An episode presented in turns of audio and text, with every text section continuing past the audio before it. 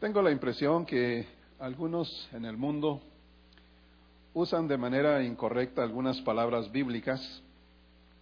Una de ellas es la palabra iglesia. La gente se refiere a iglesia como el edificio, como la construcción, cuando la Biblia dice que iglesia son las personas que forman el grupo de salvos, el grupo de personas que alaban y glorifican a nuestro Dios. También otra palabra que he oído a menudo, especialmente en las épocas de diciembre, le llaman felices Pascuas. Y a veces la palabra Pascua se usa allí como si fuera una fiesta de Pascua, cuando la Biblia dice que la fiesta de la Pascua era celebrada en el mes de marzo-abril.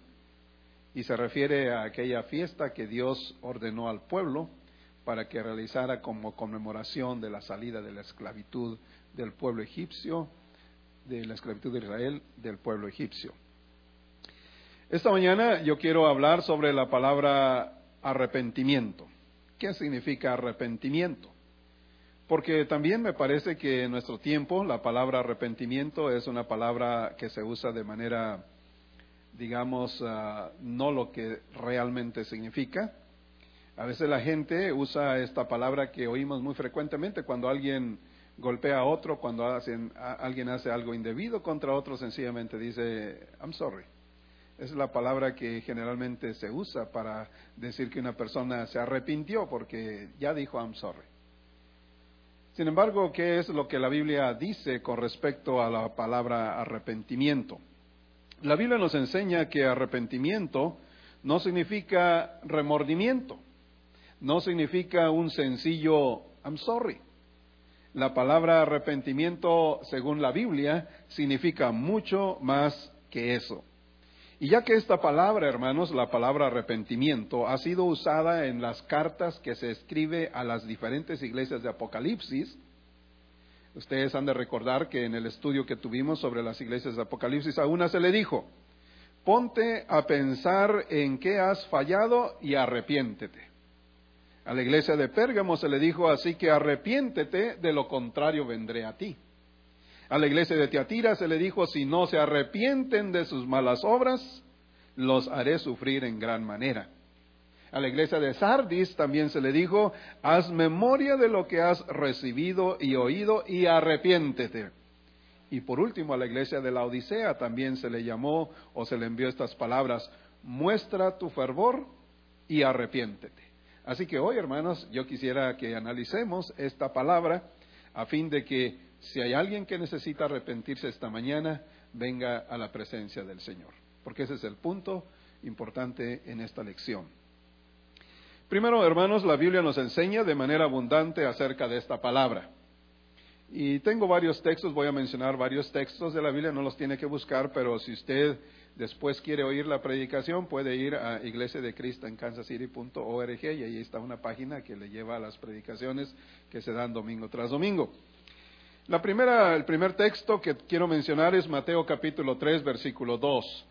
Jesucristo comenzó su ministerio, pero antes de comenzar su ministerio vino Juan el Bautista, quien uno de sus primeros temas fue arrepiéntanse porque el reino de los cielos se ha acercado. Mateo capítulo 3, versículo 2. Más tarde, cuando Cristo apareció en su ministerio, su primer tema, hermanos, de Jesucristo, o uno de sus primeros temas de Jesucristo en Mateo 4, 17 fue, arrepiéntanse porque el reino de los cielos se ha acercado. Cuando Jesucristo reunió a aquellos doce discípulos, quienes fueron llamados luego apóstoles, y luego los envió a predicar, dice en Marcos 6, 12, que los doce salieron e iban predicando a la gente que se arrepintiera. Más tarde, Jesucristo mismo en su ministerio dijo, yo no he venido a llamar al arrepentimiento a los justos, sino a los pecadores.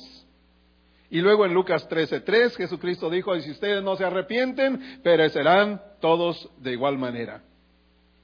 Pedro el apóstol también utilizó esta palabra cuando en Hechos 2.38 dijo, arrepiéntanse y bautícense cada uno de ustedes en el nombre de Jesucristo para perdón de pecados. Más tarde el apóstol Pedro también dijo, arrepiéntanse y vuélvanse a Dios para que sus pecados les sean perdonados. Y Dios mismo, Dios mismo en Hechos capítulo 17, versículo 30 dijo, Dios que ha pasado por alto los tiempos de esta ignorancia, ahora quiere que todos los hombres en todo lugar se arrepientan. Así que el primer punto, hermanos, que quiero determinar aquí, es el punto que la palabra arrepentirse o la palabra arrepentimiento es algo que la Biblia nos enseña de manera abundante. Estos versículos solo son ocho versículos de una enorme cantidad de versículos que la Biblia menciona acerca de arrepentimiento. Es obvio entonces que lo que Dios demanda de ustedes y de mí es que nos arrepintamos. Nos arrepintamos de aquello mal que hemos actuado, de aquello mal que hemos hecho, que nos arrepintamos y vengamos a Dios. Esa es la razón por que Dios utiliza de manera abundante la palabra arrepentimiento. Pero quizás haya alguien aquí que se pregunte, bueno, pero ¿qué significa básicamente arrepentirse? ¿O qué es arrepentimiento? ¿Cuál es el significado de esta palabra? Sencillamente, hermano, la palabra arrepentirse significa dar vuelta o retornar. Eso significa la palabra arrepentimiento, dar vuelta o retornar. Cuando ustedes miran por la calle y ven un anuncio que dice no dar vuelta a su derecha o a su izquierda, no return, quiere decir que no da vuelta. Pero la palabra retornar es un permiso para regresar, para dar vuelta. Y eso básicamente significa la palabra arrepentirse. Pero hermanos, esto implica eso implica que si uno va en la dirección incorrecta, tiene que parar y luego darse vuelta y luego regresar, tomar la decisión de regresarse al camino correcto. Tiene uno que asegurarse que va otra vez en el camino correcto. Que en el momento en que uno es confrontado con la palabra de Dios, uno puede darse cuenta que va en el camino incorrecto que necesita regresar y asegurarse que ese camino le lleva al cielo. Porque hay quienes han retornado, pero retornan a caminos peores. Hay quienes retornan a caminos equivocados. Pero cuando uno se arrepiente conforme a la voluntad de Dios, uno retorna para ir en la dirección correcta, asegurándose que ese camino le lleva a la vida eterna, al cielo y a hacer lo que a Dios le agrada aquí mientras estamos en la tierra. Así que básicamente la palabra arrepentirse significa retornar. Y eso lo vamos a ver en algunos ejemplos de la Biblia. Sin embargo, hermanos, hay dos elementos muy importantes, muy importantes que debemos de considerar cuando se trata de ese verdadero arrepentimiento. Y la primera, hermanos, es la actitud del corazón. La palabra arrepentirse, hermanos, tiene que ver en primer lugar con el corazón, tiene que ver con nuestro entendimiento, tiene que ver con nuestro ser interior.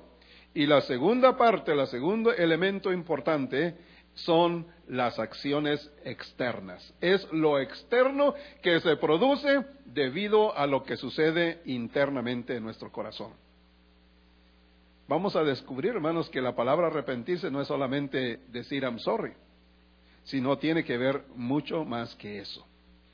Ustedes saben que en nuestro mundo en que vivimos, la palabra sorry es, o lo siento, es una palabra muy usada.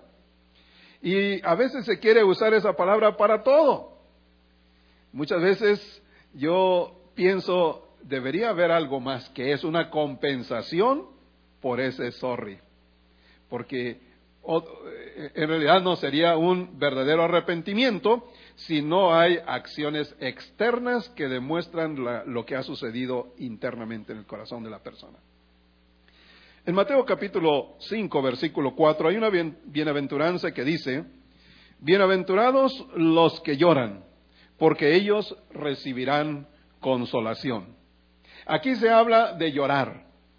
Y no se refiere a llorar por cualquier cosa o, cualquier causa. Se habla de llorar por causa de sentir verdaderamente que uno ha fallado ante Dios. Eso es lo que la bienaventuranza está refiriéndose. Bienaventurados los que lloran. Aquellos que lloran porque se dan cuenta que han desobedecido a Dios. Se dan cuenta que se han rebelado contra, Dios.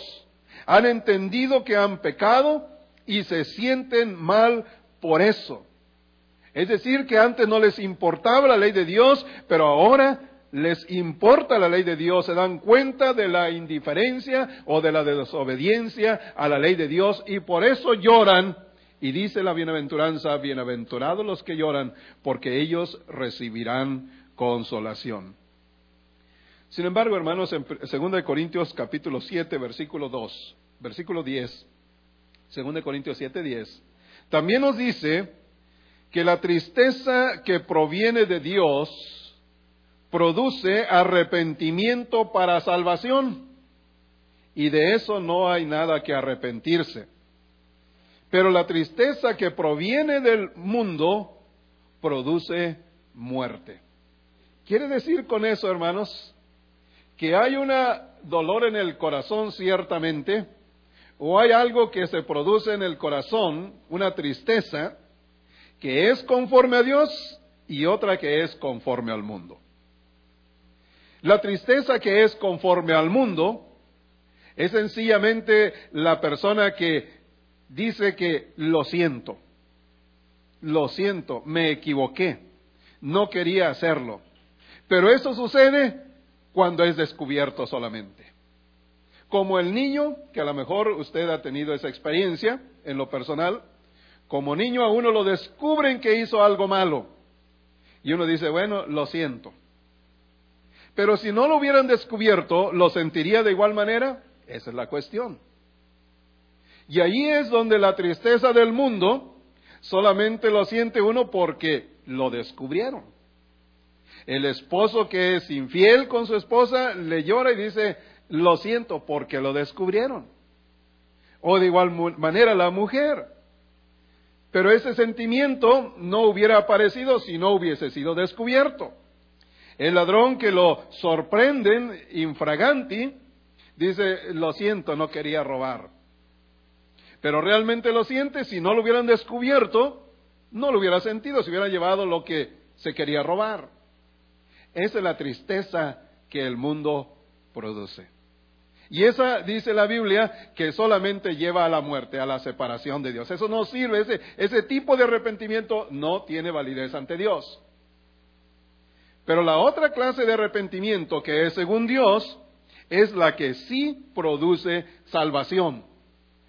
¿Cómo se puede diferenciar entre la tristeza que produce el mundo o que el mundo da y la tristeza que Dios ha constreñido nuestro corazón? ¿Cómo podemos diferenciar entre una cosa y otra?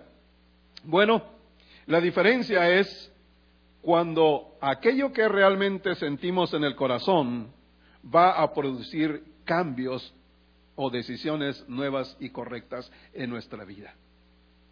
Un sencillo I'm sorry, un sencillo lo siento, que, realmente no ha pasado en el corazón, algo que uno no le ha dolido y no lo ha sentido, no producirá cambios en la vida externa. Por eso, hermano, la palabra arrepentimiento no es solamente un lo siento. La palabra arrepentimiento tiene que ver mucho más que eso. Número uno, es el punto de una actitud en el corazón. Y número dos, son las acciones que se van a producir debido a ese dolor que hay en el corazón, a ese sentimiento en el corazón de haberle fallado a Dios. Cuando uno de verdad está dolido en su corazón por desobedecer a Dios, va a parar de hacer lo malo.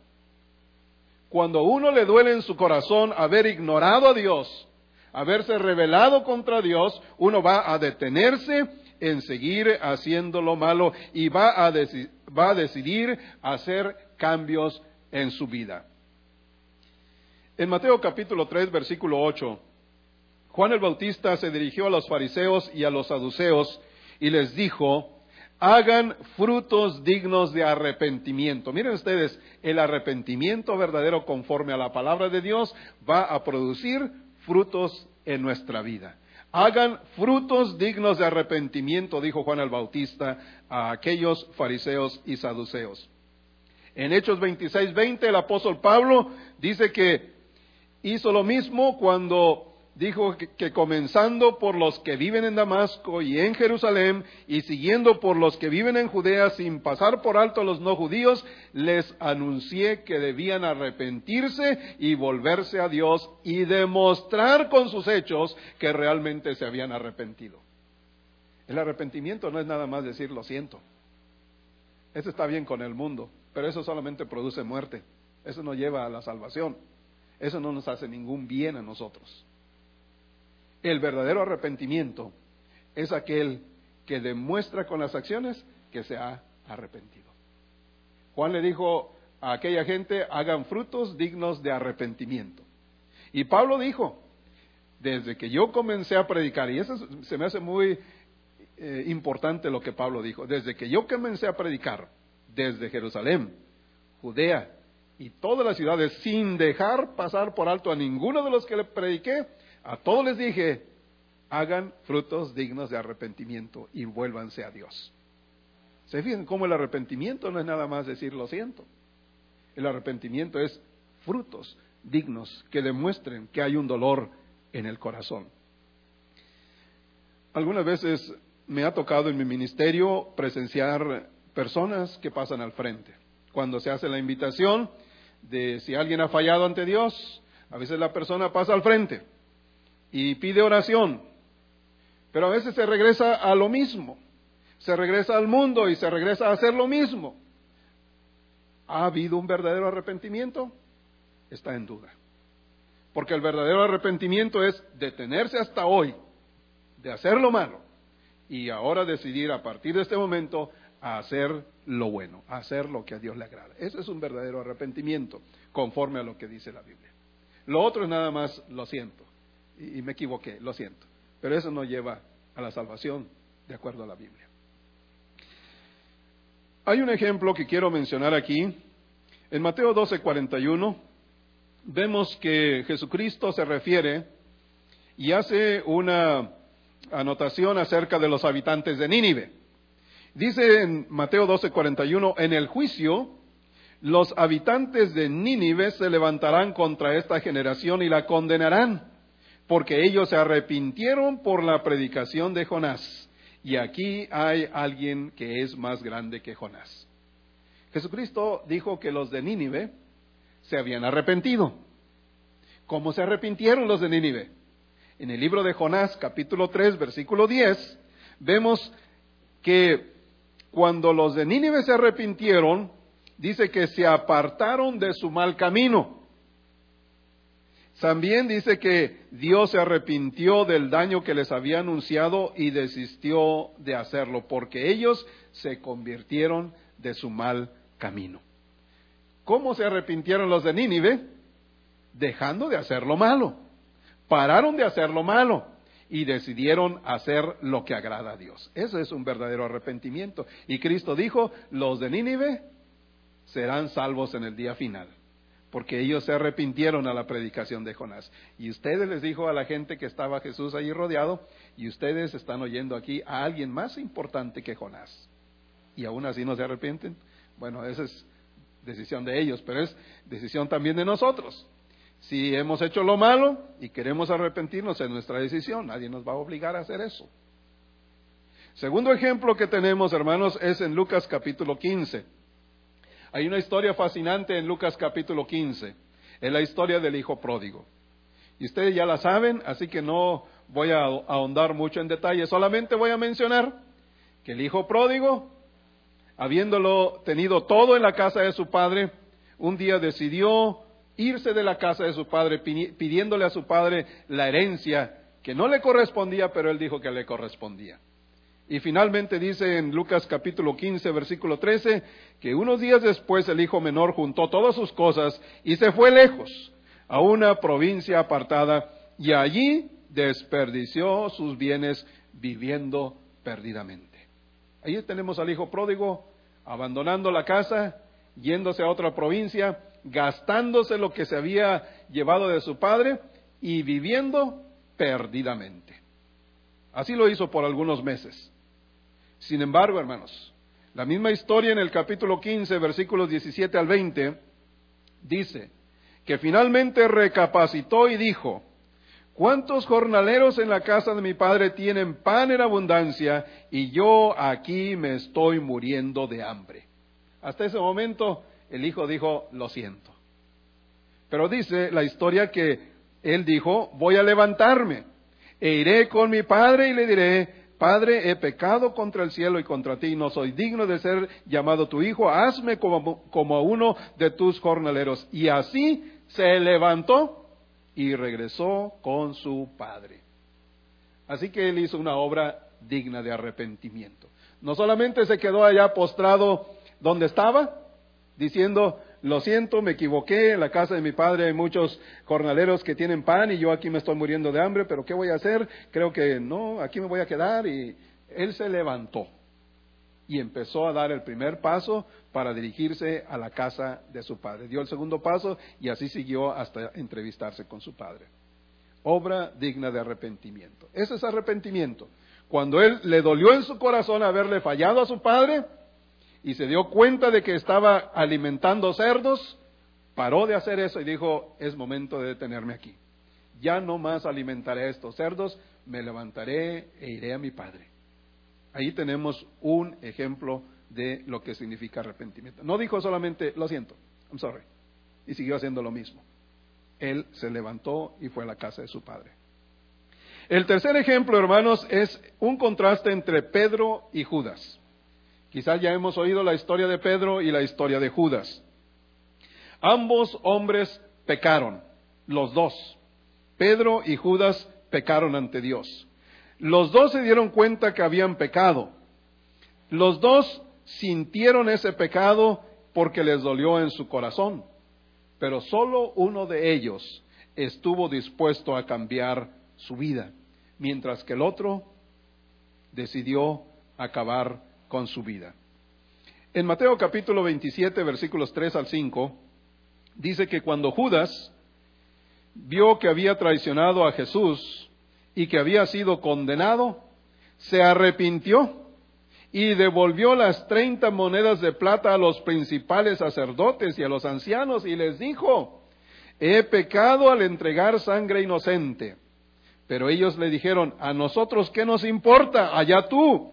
Entonces Judas arrojó en el templo las monedas de plata y después de eso salió y se ahorcó. Este hombre, Judas, se dio cuenta que había pecado, se dio cuenta que había entregado a Jesucristo sangre inocente, se dio cuenta que había fallado al Señor, le dolió en su corazón, se miró las monedas que había recibido y dijo, por estas monedas he entregado a mi amigo, por estas simples monedas he entregado sangre inocente. Y fue a devolver las monedas a los principales sacerdotes. Y cuando ellos la recibieron, dijeron, a nosotros qué nos importa tu condición. Tú ya te pagamos por lo que hiciste y asunto arreglado. ¿Qué debió haber hecho Judas? Él no quiso ir con Jesús. Él no fue para pedirle perdón. Yo estoy seguro que Jesucristo lo hubiese perdonado.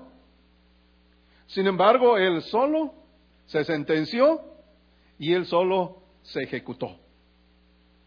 ¿Se arrepintió verdaderamente Judas? Bueno, de acuerdo a la escritura que estamos estudiando, él solamente lo sintió en su corazón, le dolió en su corazón, pero no tuvo el valor, no tuvo el valor porque se necesita valor para parar, detenerse y empezar a hacer lo correcto, las decisiones correctas. No tuvo el valor para ver a los ojos a Jesucristo y decirle, perdóname maestro. Él sencillamente optó por el camino más fácil de decir, bueno, me voy, yo mismo me sentencio, yo mismo me ejecuto. Lo cual nos dice que no hubo un verdadero arrepentimiento. Pero en la otra instancia vemos a Pedro, que él también pecó porque, en primer lugar, abandonó al maestro. Segundo lugar, lo negó. ¿Y lo negó cuántas veces? Tres veces. Y fue aquel gallo que lo hizo recordar de su negación a Jesús. Y dice la escritura, ¿verdad?, que cuando Pedro se reconoció que había pecado, dice en Mateo 26, 75, entonces Pedro se acordó de que Jesús le había dicho, antes de que cante el gallo me negarás tres veces. Y saliendo de allí lloró amargamente. La primera reacción que hubo en Pedro es llorar amargamente, porque le dolió en su corazón. Hasta ese punto con Judas es exactamente lo mismo. A Judas le dolió en su corazón, a Pedro también le, dolió en su corazón y lloró amargamente.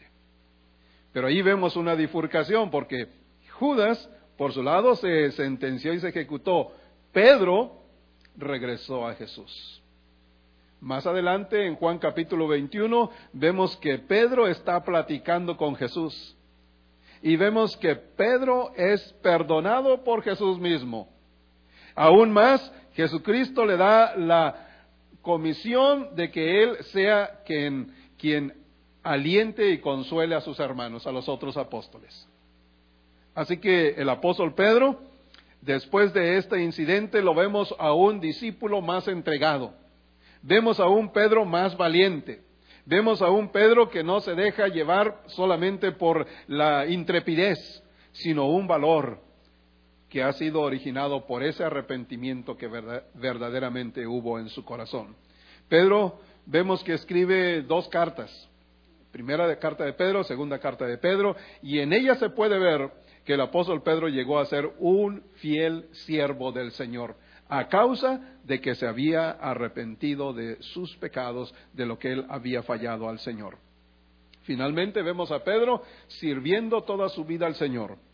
Y la historia secular nos confirma que finalmente hasta fue crucificado también.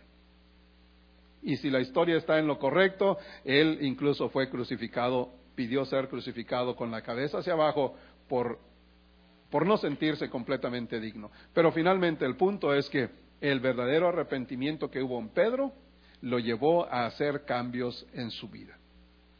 Así que hermanos, hemos estudiado que la palabra arrepentimiento no es el simple sorry, el simple lo siento. Cuando hay un verdadero arrepentimiento, va a haber frutos dignos de arrepentimiento. Por ejemplo, cuando nos hemos equivocado en alguna acción, es justo compensar por aquello que hemos hecho mal, aquello que hemos reconocido que hemos hecho mal. Es justo recompensar, por ejemplo, hay algunos restaurantes que por esperar, hacerlo esperar a uno más de, ¿cuántos minutos? ¿Cinco minutos? Le ofrecen un cupón, le dicen, mire, por haber, haberlo hecho esperar, aquí tiene un cupón para que la próxima vez que venga, un hamburguesa, una hamburguesa gratis. Esa es una, en cierta manera, es una manera de mostrar el arrepentimiento. Porque no solamente lo siente, sino que hace una obra digna de ese arrepentimiento en nuestra vida espiritual, quizás nosotros, uh, ustedes y yo, bueno, no, no es que quizás, sino seguramente enfrentamos el pecado todos los días. Ustedes y yo enfrentamos las tentaciones, la concupiscencia y el pecado mismo. Ustedes y yo, como Pedro y como Judas, quizás vamos a fallar al Señor. Vamos a pecar tal vez. O a lo mejor estamos pecando contra el Señor en este mismo momento. Y cuando eso sucede, cuando somos confrontados con el pecado, cuando somos confrontados con nuestras acciones, creo que lo más sabio es que nosotros busquemos arrepentirnos. Esta mañana, hermanos, quisiera ah, llamar su atención, quisiera invitarles para reflexionar en esta palabra, el significado de esta palabra arrepentirse. Si hay algo que hemos estado fallando al Señor, ese es el tiempo de venir a Él y decirle, me arrepiento. Nosotros no tenemos que saberlo. Nosotros, seres humanos, no tenemos que intervenir en lo que usted quiera decirle al Señor. Lo único que queremos es animar a todos. Y yo mismo me animo. Por si he hecho algo mal, yo mismo me arrepiento y hago frutos dignos de arrepentimiento. Nos ponemos en pie esta mañana. Si alguien necesita Arrepentirse, si usted aún no es cristiano, aún no ha entregado su vida al Señor, debe saber que usted necesita arrepentirse. Parar de hacer lo que ha estado haciendo hasta el día de hoy y hacer una decisión nueva a partir de hoy. Entregar su vida al Señor es lo que hoy tiene que hacer. Si usted ya es un cristiano y ha fallado al Señor, hoy es el día de parar de hacer lo malo y comenzar a hacer lo bueno. Vamos a cantar este canto. Si alguien necesita la oración o necesita entregar su vida al Señor, pase al frente.